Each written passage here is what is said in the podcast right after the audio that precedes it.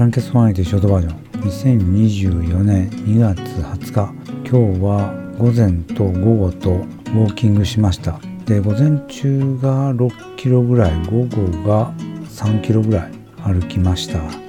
走ろうと思えば走れる体調ですけども、すごい天気悪かったんで、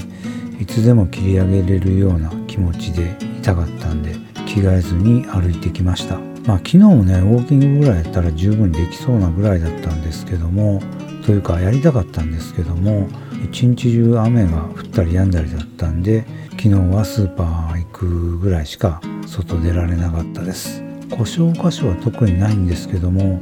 右足のハムストリングスとか中殿筋とかが比較的強く筋肉痛が残ってるような気がします。走ってる時もね、やっぱ今回も右の腰回り、外側の方の筋肉が張ってきついなっていう感じはしました。どうもこう右足の振り方がまっすぐじゃないから、そのせいで無駄に筋肉が疲れてしまうんじゃないかなと思ってます。これはね、かなり意識しても治らないですね。